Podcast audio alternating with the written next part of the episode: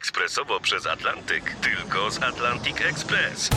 Z nami wyślesz co chcesz, kiedy chcesz, do kogo chcesz i to o 40% taniej. W Atlantic Express wysyłamy wszystko, co chcesz. 1 800 775 7363. Mienie przesiedleńcze, kontenery, paczki do Europy. Atlantic Express to 30 lat doświadczenia i o 40% niższe ceny na wysyłki kontenerów, samochodów i paczek. Ekspresowo przez Atlantyk tylko z Atlantic Express. Grzegorz Jasiński, zapraszam na naukowy podcast RMFFM. Dziś opowiemy o tym, jak infekcje koronawirusem wpływają na nasze serce. Kardiolog dr Jacek Bednarek opowie o tym, co niestety może nas niepokoić. Ma tu także osobiste doświadczenia i szczerze o nich opowiada. Będziemy także rozmawiać o zbliżającym się lądowaniu łazika Perseverance na Marsie. Artur Bichmielewski, inżynier NASA, autor książki dla młodzieży Kosmiczne Wyzwania, opowie o tym, jakie emocje towarzyszą takim wydarzeniom w Centrum Kontroli Lotów. Wspomnimy też jego ojca, papcia Chmiela, którego pożegnaliśmy w ubiegłym tygodniu. Akcja szczepień przeciwko koronawirusowi daje nadzieję na opanowanie pandemii, ale lekarze przestrzegają, by nie obniżać gardy, by chronić się przed infekcją nie mniej starannie niż do tej pory. I nawet jeśli jesteśmy przekonani, że mamy szansę przejść zakażenie bezobjawowo, nie ryzykujmy. Nawet kilka miesięcy po łagodnym przebiegu COVID-19 mogą się pojawić powikłania ze strony układu krążenia, przestrzega dr Jacek Bednarek, kardiolog ze szpitala imienia Jana Pawła II w Krakowie. Mówi mi, że powikłania te dotyczą nie tylko osób, które już na serce chorowały. Infekcja ta dotyczy nie tylko układu oddechowego, ale również układu sercowo-naczyniowego. I wiemy z obserwacji wielu przypadków, że powikłania tej choroby to nie tylko powikłania płucne pod postacią masywnego zapalenia płuc, ale również powikłania sercowo-naczyniowe przede wszystkim pod postacią poronnego lub pełnoobjawowego zapalenia mięśnia sercowego, zapalenia osierdzia, wysięku w worku osierdziowym. I niestety to nie tylko ostra faza, ale również faza przewlekła. Niekiedy u pacjentów, którzy przebyli w sposób łagodny tą ostrą fazę zakażenia COVID-19. U niektórych pacjentów po kilkunastu tygodniach, po kilku miesiącach występują niepokojące objawy sercowo-naczyniowe pod postacią arytmii, kołatań serca.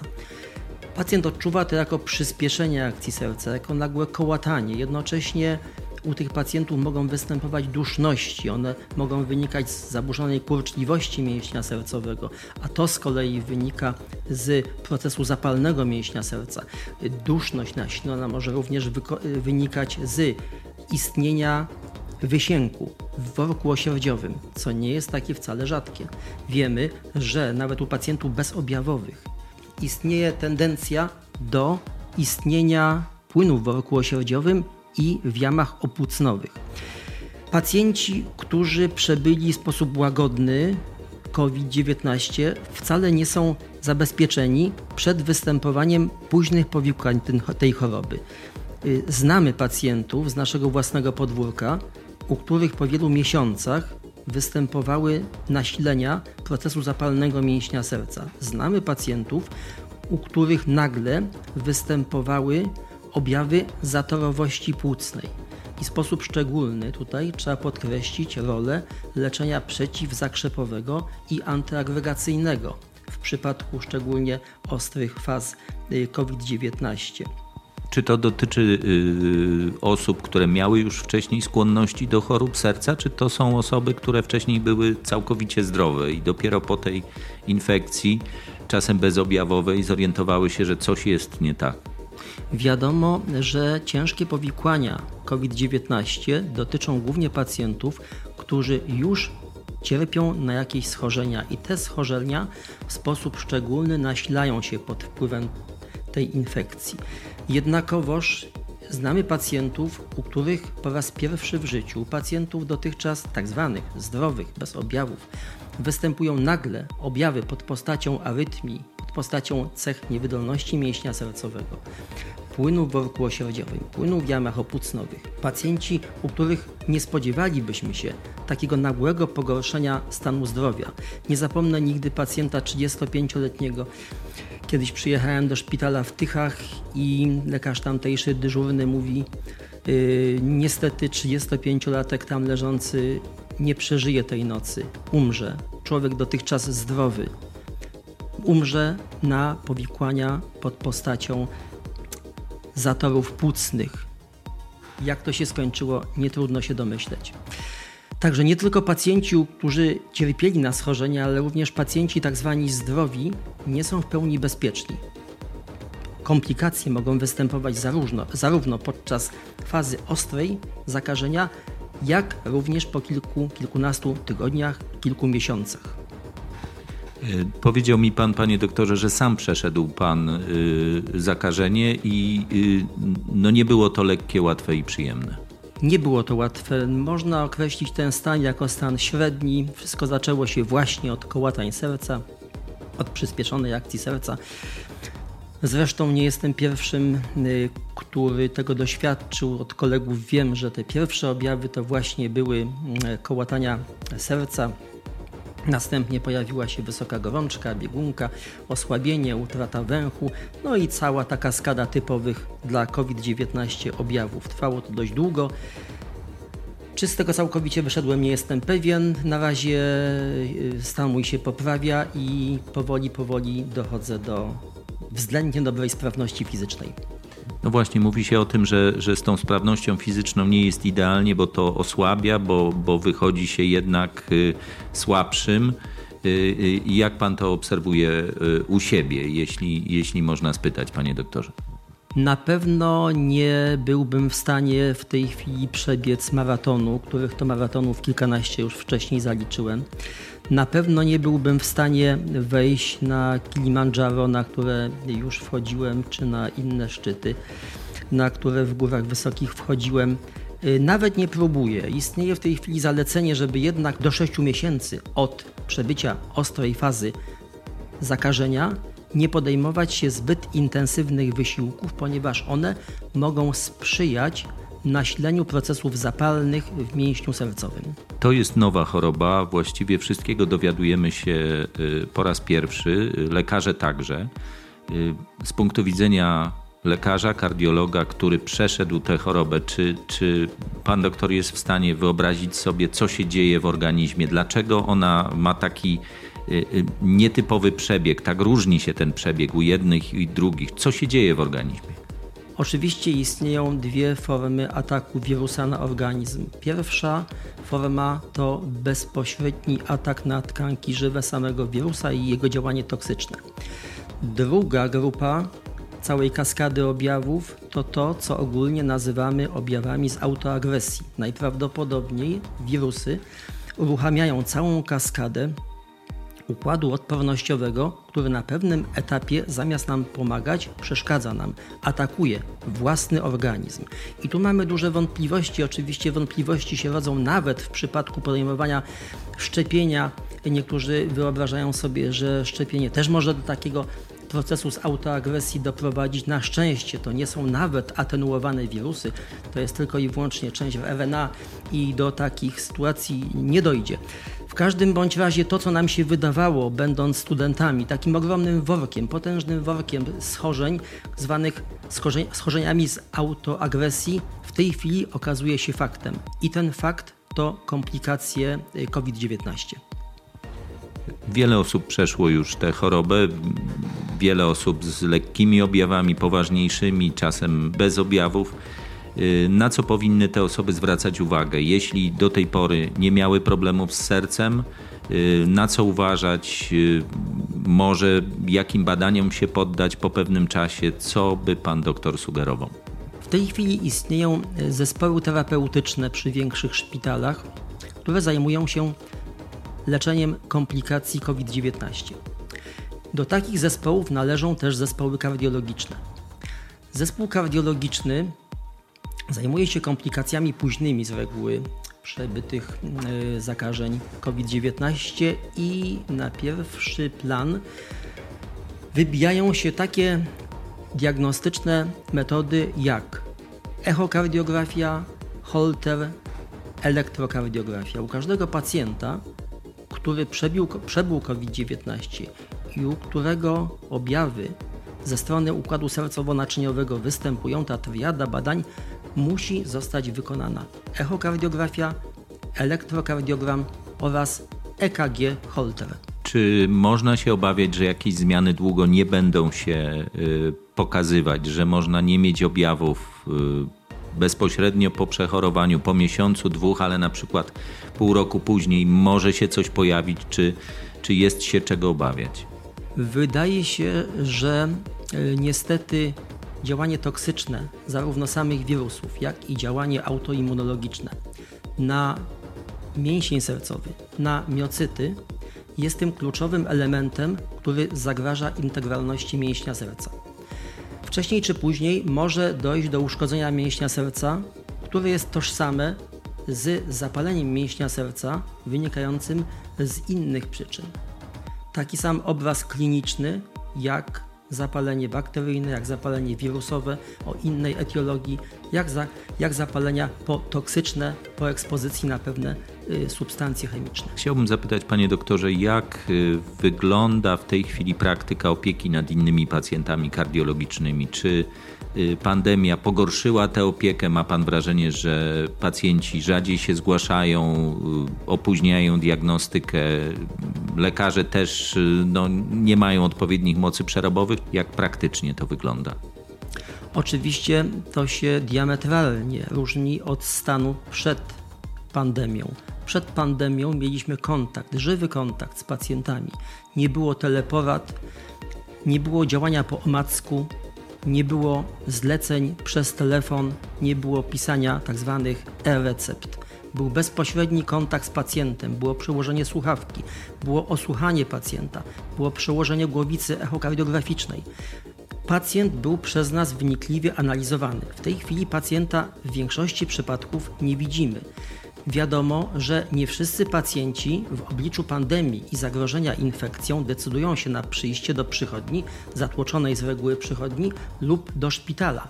Też szpitale nie mają możliwości przyjmowania takiej samej ilości pacjentów jak przed, przed pandemią.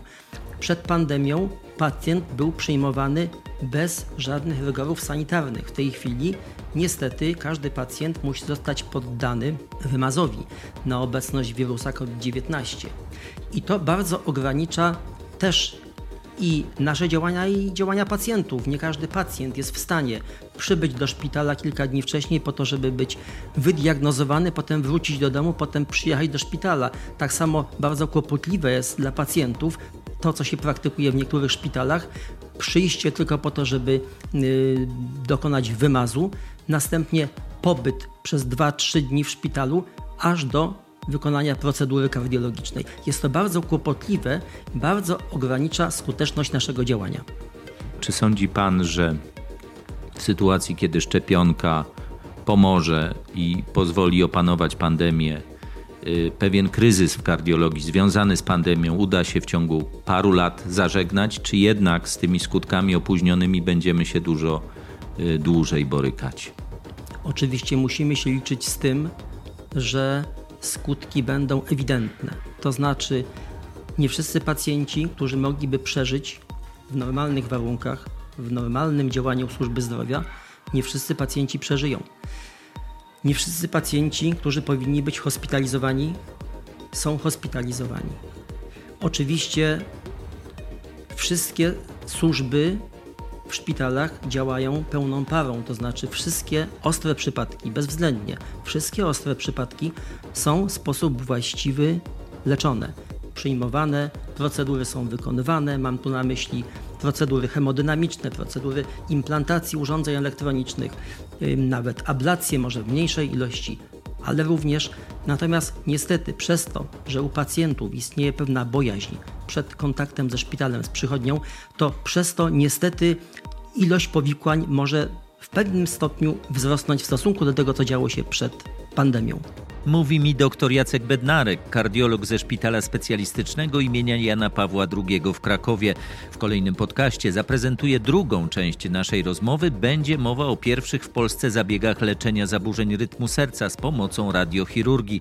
Na razie na świecie przeprowadzono niespełna 100 takich zabiegów. Dają nadzieję pacjentom, którym nie pomagają inne metody. Już w czwartek na Marsie ląduje łazik Perseverance z helikopterkiem Ingenuity na pokładzie. Kolejna misja NASA otwiera nowy rozdział badań czerwonej planety. By rozpocząć badania, łazik musi jednak wylądować.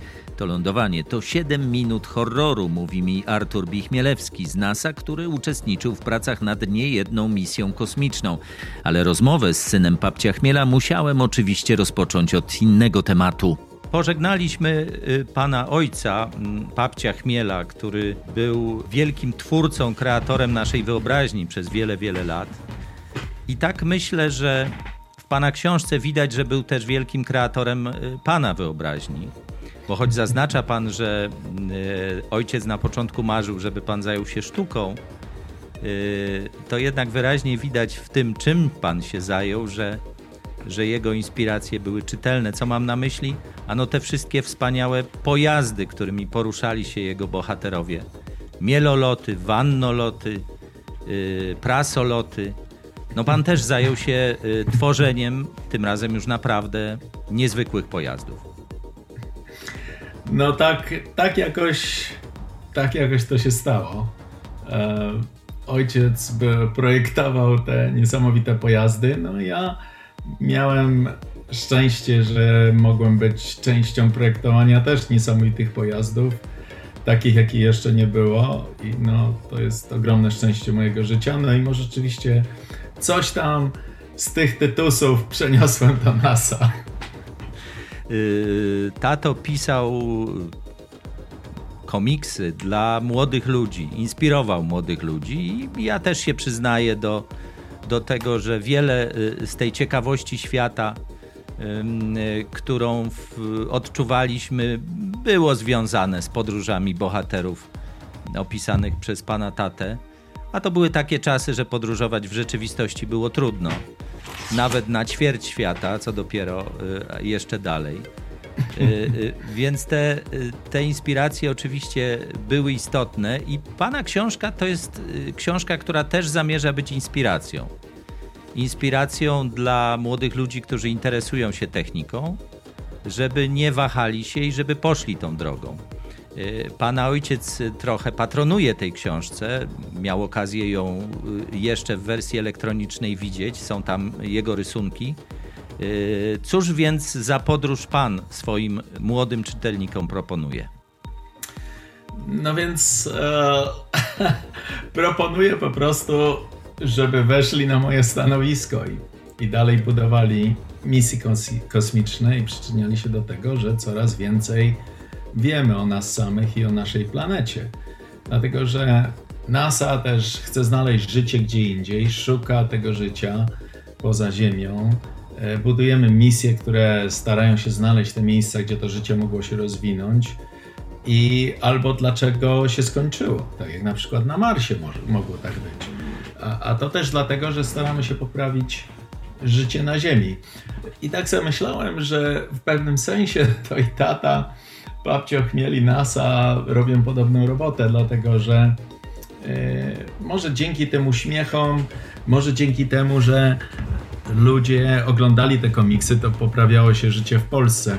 Nie było rzeczywiście takie szare, e, perelowskie. E, można było sobie kupić ten komiks. Mnie to poprawiało życie, bo z ojcem wymyślaliśmy, prawda, przygody, pomysły. E, ojciec miał te pomysły na, następne, na następny pojazd. No to było wspaniałe. Co życzę młodym Polakom i Polkom, bo na pewno NASA bardzo wspiera kobiety i kobiety w nauce. E, chcemy, żeby te kobiety były 50% połową NASA. W tej chwili ich jest 23%. Także ja bardzo się starałem też w tej książce, żeby ona była tak samo dla chłopców, jak i dla dziewczynek.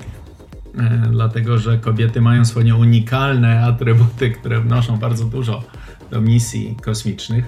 Więc e, po prostu chciałbym, żeby to uprościć, bym powiedział: wejdźcie na moje stanowisko. Teraz się uczcie, teraz rozwijajcie swoją ciekawość. No i e, no, trzeba, trzeba takich ludzi jak ja wymienić na nowych, na lepszych. Pan przekonuje, że właściwie wszystko jest możliwe y, i nie należy porzucać y, odważnych planów, y, odważnych marzeń, także w odniesieniu do swojego życia i swojej kariery, ale także w odniesieniu do planów podboju innych światów. No i te misje, w których pan, w których przygotowaniu pan uczestniczył, też to potwierdzają.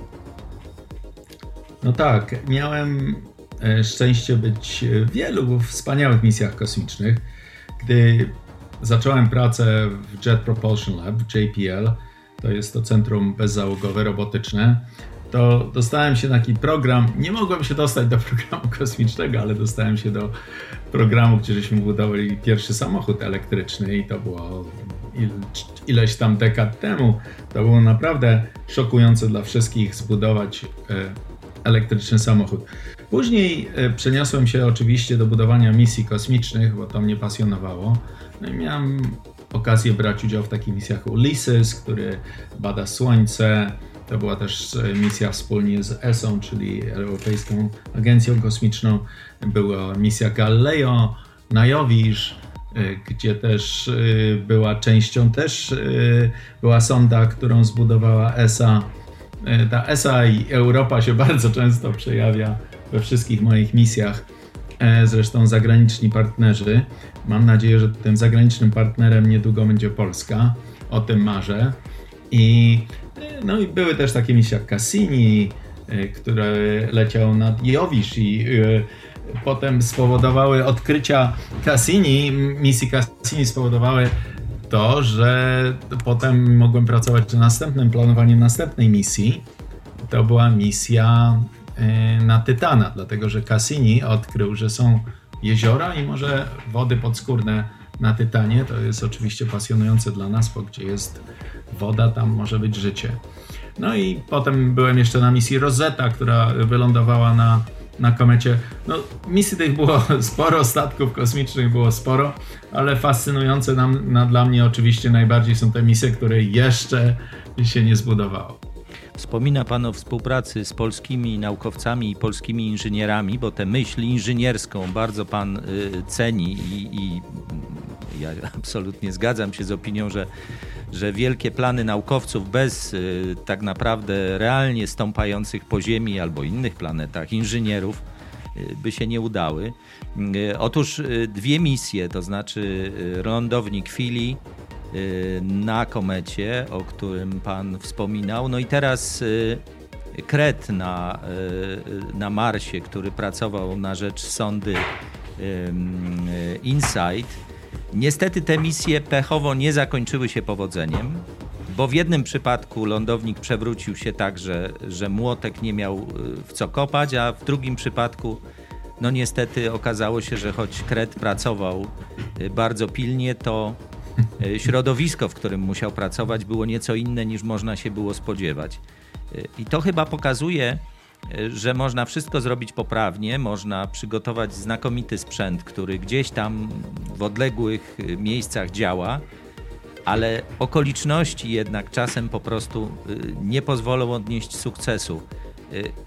Były nieudane misje, choćby marsjańskie, ale można odnieść wrażenie, że tych udanych jest jakby coraz więcej, że coraz więcej umiemy, potrafimy.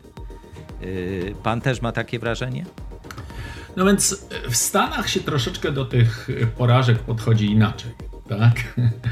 E, w, w Polsce e, czasami uważa się coś takiego za porażkę. W Stanach się to uważa, mnie od początku wpajano, jak zacząłem, zacząłem pracę, że it's okay to fail, but you have to know why.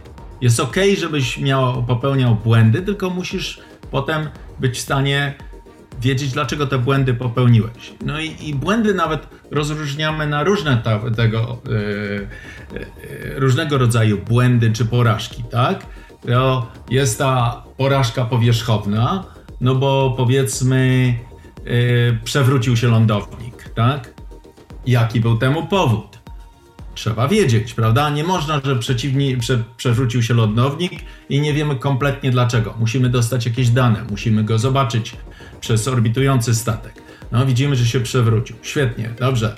Dlaczego się przewrócił? Aha, nie wypaliły harpuny, które go miały przymocować do powierzchni komety. Mhm. No dobrze. Harpuny nie wypaliły. Co się stało? Aha, harpuny nie wypaliły, bo te śruby, które miały je odczepić od lądownika, e, się zaskrzepiły i nie odkręciły się, czy nie przepaliły się i harpuny nie mogły wyjść. Aha, i tak dalej się idzie, i potem okazuje się, że gdzieś na końcu tego, może w kroku siódmym, ósmym, dziewiątym, znajduje się tak zwany root cause, czyli ten, ten najgłębszy powód do tego błędu czy porażki, i to jest, że ktoś po prostu sobie odpuścił jeden test że ktoś się śpieszył w piątek do domu, bo miał, dzieci miały mecz piłki nożnej.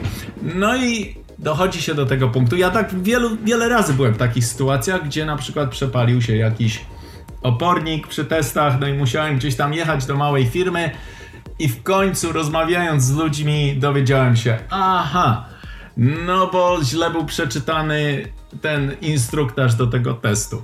No i więc z tych rzeczy wszystkich się uczymy i idziemy do przodu. Nie możemy się poddać porażce, z porażki się uczymy i jesteśmy lepsi. E, ja byłem zszokowany najpierw, jak przyjechałem do NASA i patrzyłem się na przykład, jeden z lądowników, e, staraliśmy się wylądować e, na, staraliśmy się wylądować na Marsie 10 razy, z czego powiodło się 8, dwa razy się nie powiodło. To będzie teraz 11 raz, kiedy będziemy lądować, tak? Z łazikiem Perseverance i helikopterkiem Ingenuity. Ale znałem bardzo dobrze tego menadżera tego projektu, z którego misja się na Marsie nie powiodła, no i myślałem sobie, ojej, potworne, no to przecież on straci Pomylić pracę. jednostki miar. No to było No tak, rzeczywiście to było tragiczne. To było tragiczne. 180 km, a nie 180 mil. To już wszyscy u nas będą na. I to jest właśnie też przykład tego, prawda? Od razu żeśmy wyszedł. e, e, wszyscy zaczęli w dwóch jednostkach metrycznych i, i, i Imperial Units pisać to. Potem staramy się przerzucić na, na metryczne, bo są łatwiejsze i mądrzejsze według każdego. Nie wiem dlaczego ta Ameryka się trzyma tych, tych inches and feet. Ale no właśnie o to chodzi, że porażki to może to nie jest dobre słowo. Porażki to jest proces e, uczenia się. I myślę tak, y, y, żeby, żebyśmy nie, żeby słuchacze nie odnieśli wrażenia, że, y, że mówimy o porażkach w przypadku tych dwóch aparatów polskich. Y, No one działały, one, one y, wykonywały to, czego od nich oczekiwano. Tylko, że okoliczności, w jakich się znalazły, y, no, uniemożliwiły im y, osiągnięcie pełnego sukcesu. Ale domyślam się, że kolejna aparatura, którą Polacy wyślą na pokładzie kolejnych sąd, w końcu zanotuje taki pełny sukces. Wspomniał Pan o łaziku, który za kilka dni ląduje na Marsie i w swojej książce pisze Pan o tych siedmiu minutach horroru, który twórcy tych łazików przeżywają, czy łazików, czy lądowników, kiedy one lądują na powierzchni Marsa. Wydawałoby się, że atmosfera Marsa y, y, stokrotnie y, rzadsza niż ziemska nie powinna być aż taką barierą, a jednak jest i sprawia, że lądowniki przeżywają prawdziwe piekło. To jest prawda, tak. Te 7 minut jest strasznych.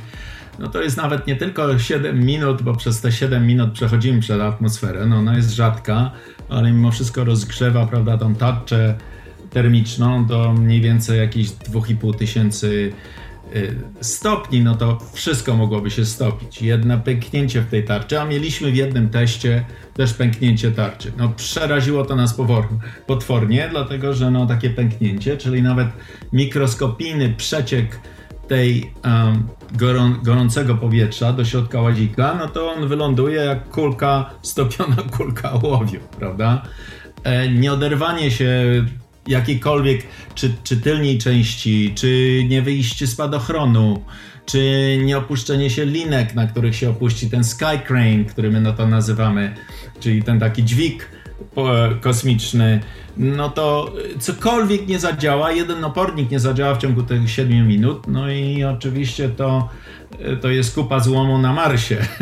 Kupa złomu, która kosztowała 2,5 miliarda dolarów. Kupa złomu, nad którą pracowało mniej więcej 1100 osób przez 7 lat.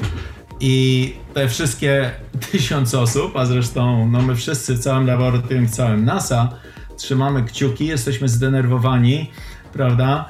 E, jeszcze do tego sygnał z Marsa będzie, prawda, nie od razu, to nie jest tak jak na Księżycu, że za sekundę ma, ma, wiemy, że, że wylądowaliśmy na Księżycu. Ten sygnał jeszcze leci z Marsa 13 minut, także no e, w te 13 minut albo te 7 minut przejścia przez atmosferę, zanim łazik potwierdzi, że on wyląduje, no to starzejemy się szybko.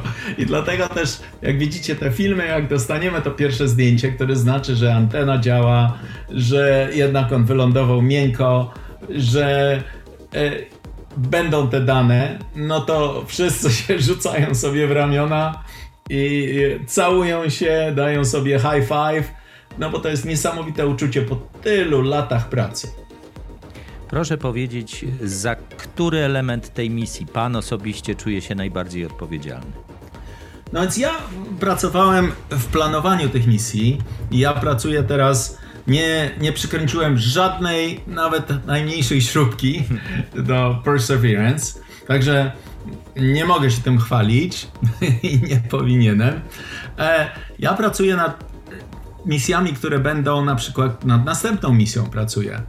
E, następne misje to będą małe misje, dlatego że ogromna następna misja, którą będzie przygotowywała NASA razem z Europejską Agencją Kosmiczną, mam nadzieję, że też Polacy wezmą w nią udział, mają świetną robotyczną technologię. Tam potrzeba jest wiele części, które zresztą e, dyskutowałem tutaj z małymi polskimi firmami, mogły się do tego dorzucić. E, więc to jest ten zwrot tej próbki z Marsa i przewiezienie go na Ziemię. I to jest potwornie skomplikowane. Właśnie Perseverance, ten łazik, będzie pobierał te próbki, wkładał ich do takich pojemników, zostawi je na Marsie, prawda? I te, te próbki będą później w skomplikowany sposób przewiezione z powrotem. E, też będzie malutki helikopterek na Perseverance. On tam dopiero wyleci za mniej więcej miesiąc po lądowaniu, ale no w tej chwili pracuję nad następną misją helikopterów na Marsa, dlatego że no już tych łazików było sporo, był Sojourner, ten malutki łazik, nad nim pracowałem, nad panelami, yy, nad panelami słonecznymi, e, był Spirit and Opportunity, pracowałem nad ich planowaniem. To był Potem fenomenalny było... sukces. To, to, to trwanie tej misji dzięki tym trąbom powietrznym na Marsie, y, to, to był fenomen i to Państwa zaskoczyło. To nas absolutnie zaskoczyło. No, myślimy, że misja będzie trwała mniej więcej 90 e, dni i ja to bardzo dobrze znam, bo mam panele słoneczne na swoim dachu i widzę, gdy wychodzę przed dom, jak one coraz dzień po dniu stają się bardziej szare i szare, dlatego że w Kalifornii nie mamy dużo deszczów jest ich tam tylko kilka dni deszczowych w ciągu roku, także one się nie myją. Muszę wchodzić na dach i y, szlaufem je spłukiwać wodą i je zmywać, żeby działały lepiej, bo inaczej się pokrywają po prostu kurzem, a jest dużo y, burzy y, piaskowych na Marsie. No i po prostu one zrzucają ten piasek na panele słoneczne takiego łazika. No i w końcu on przestaje produkować tyle E, tyle energii, energii i zamarza. Wszystko zamarza. Także taka jest śmierć łazika na Marsie. E, więc e, spodziewaliśmy się, że po 90 dniach mniej więcej będzie wystarczająco kurzu, pyłu, piasku, że one nie będą funkcjonować. Tak jak pan znakomicie mówi, nie wiedzieliśmy, że przychodzi sprzątacz i odkurza nam go. Oczywiście naturalny sprzątacz. Tym razem Perseverance ma nuklearne zasilanie, ma być niezależny od, od y, kurzu, trąb powietrznych, także od, od słońca. Tak, tak. Dlaczego taka no, decyzja? no więc e, właśnie taka decyzja z wielu powodów.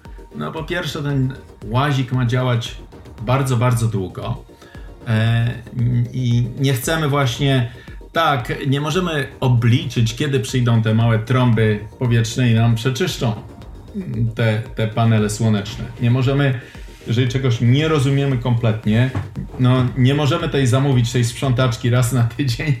Ona przyjdzie, kiedy będzie chciała, prawda? Więc yy, nie możemy na tym polegać, a misja musi być bardzo długa, jeżeli chcemy się dostać do różnych bardzo ciekawych miejsc, różnorodnych, żeby te próbki, które przywieziemy na Ziemię, nie tylko były z jednego miejsca, nie tylko jednej skały, nie tylko jeden rodzaj pyłu, no ale żeby były miejsca, gdzie była woda, yy, w środek krateru, bok krateru, żeby było yy, może yy, skały, które pochłaniają wodę. Czy one mogą mieć jakieś znaki byłego życia, prawda? Więc tych próbek musi być bardzo dużo w różnych miejscach, ale żeby tam się dostać, ten łazik bardzo, bardzo wolno jeździ. To z animacji się wygląda, że on tam jedzie jak wóz rajdowy, ale tak naprawdę on się posuwa, no nie, coś tam 100 e, metrów na dzień, prawda? Mhm. A to też dlatego, że jest właśnie ta różnica czasu. Nie możemy go zdalnie kierować, tylko trzeba go oprogramować, trzeba zrozumieć, co jest przed nim, trzeba zrozumieć, jakie skały trzeba ominąć, trzeba zrozumieć, gdzie są jakieś piachy, w których może się zakopać. No wszystko zabiera czas i on jest właśnie, musi być zaprogramowany. Chcielibyśmy bardzo i nad tym Polacy pracują, żeby była y, sztuczna inteligencja, która egzaminuje te wszystkie, y, robi tak zwany ten route planning and hazard avoidance, czyli, czyli te wszystkie zdalne, autonomiczne jeżdżenie. E, tego no jeszcze, jeszcze nie mamy, nad tym pracujemy. Więc e, dlatego on Y, poza tym jest jeszcze jeden plus nuklearnych generatorów, a to jest to, że one dają dużo ciepła. I to ciepło, ciepło jest wyzwalane cały czas. Te generatory są na standardy ziemskie bardzo kiepskie. Dlatego, że one przetwarzają tylko, nie wiem, chyba 4 czy 5% energii z energii cieplnej na elektryczną, e, ale resztę dają jako ciepło. A na Marsie jest bardzo zimno, jest e, no tak przeciętna jest 0 stopni, to znaczy może dla Polaków w tej chwili my w Kalifornii, jak o tym myślimy, to jest bardzo zimno. może nie dla Polaków, bo tutaj w tej chwili jest chyba minus 15, e, ale yy, no jest 0 w ciągu dnia i może być minus 100 w nocy, także to jest, to jest bardzo niska temperatura, przy której elektronika nie będzie działała ciepło się przydaje. Y, a powiedzmy jeszcze kilka słów o tym helikopterku, bo to y, drony na ziemi stały się niezwykle y, popularne i, i, i no, pełnią tu mnóstwo funkcji. Natomiast to rzeczywiście jest nowy pomysł. To na razie będą testy, plus, jak rozumiem, zdjęcia wykonywane z tego helikoptera. Jak on będzie zasilany? No tak, no, on jest, ma malutkie baterie słoneczne, tak? Także te baterie słoneczne z kolei e, ładują mały akumulator, no i ta energia z tego akumulatora jest używana do obsługiwania helikoptera. No on jest naprawdę malutki, to znaczy no skrzydła ma prawie chyba półtora metra, e, ale sam jest no takiej wielkości pół pudełka do butów. E, no i, i ma tylko małą kamerkę, nie ma instrumentów żadnych naukowych. Właśnie my teraz zastanawiamy się, jakie instrumenty naukowe na pokład tego, tych helikopterów następnych wstawić. I, i to jest właśnie, e, to zawsze mówię Polakom, dlatego że czasami słyszę na naj, w najwyższych sferach takie stwierdzenia, no a po co panie nam ten kosmos? Gdzie my tam się mamy do kosmosu pchać? Proszę pana, jeszcze my dróg nie mamy dobrych. Proszę pana, jeszcze śniegu nie, od, nie odgarniamy dobrze.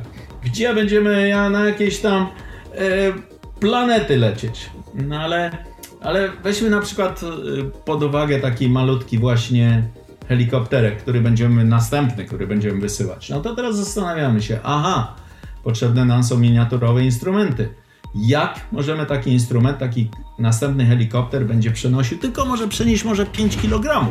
bo inaczej te śmigła muszą być ogromne, śmigła zaczynają ważyć, muszą się w związku z tym obracać o wiele szybciej. Już w tej chwili się obracają z szybkością, no może ile 6, 7, 8 razy szybciej niż helikoptery na Ziemi, więc to jest, zaczyna się robić bardzo trudno, więc potrzebujemy miniaturowe instrumenty. Aha, no to trzeba je zmniejszyć. Jak je zmniejszymy? Prawda? No i w, tej, w tym momencie wchodzi ta inwencja tych inżynierów i naukowców. I oni są zmuszeni do tego, żeby spojrzeć się na każdy podzespół, prawda? No i dlatego potem ci inżynierowie yy, z tego, pracując nad helikopterem na Marsie, opracują mały helikopter, który będzie nosił paczki na Ziemi. I potem to amerykańska firma wybuduje ten najlepszy helikopter na świecie, który donosi paczki, ale on będzie nosił paczki dla Amazon w USA, a ja chciałbym, żeby te paczki te helikoptery były budowane w Polsce, bo inżynierowie są genialni w Polsce, tylko właśnie trzeba je zmusić do tych wyzwań. Tego nazwałem tą swoją, swoją książkę Kosmiczne Wyzwania, żeby wszyscy Polacy te kosmiczne wyzwania podejmowali, nie tylko dzieci, ale ludzie na najwyższych stanowiskach, prawda?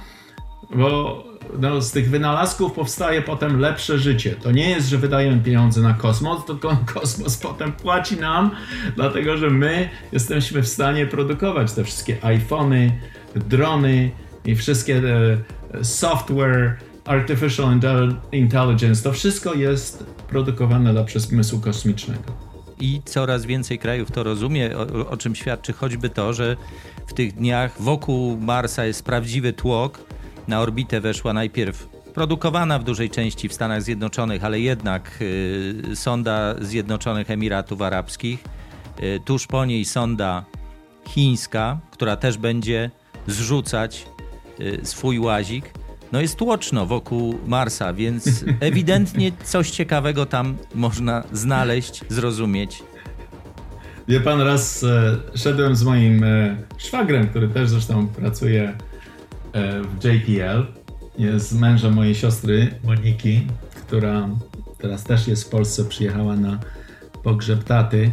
E, no i e, raz idziemy, on ze swoim psem, ja idę ze swoim psem i nagle jego, jego Apple Watch zaczyna pulsować. On spojrzał się na ten Apple Watch, jest tekst, który na jego iPhone przyszedł więc zatrzymaliśmy się na chwilę, bo przyszedł, on jest y, kierownikiem misji RC, która jest y, lata dookoła Marsa i to jest misja przekaźnikowa, której wszystkie y, łaziki komunikują się właśnie z tym statkiem i ten statek RC, jeszcze jest jeden, przesyłają dane na Ziemię, tak?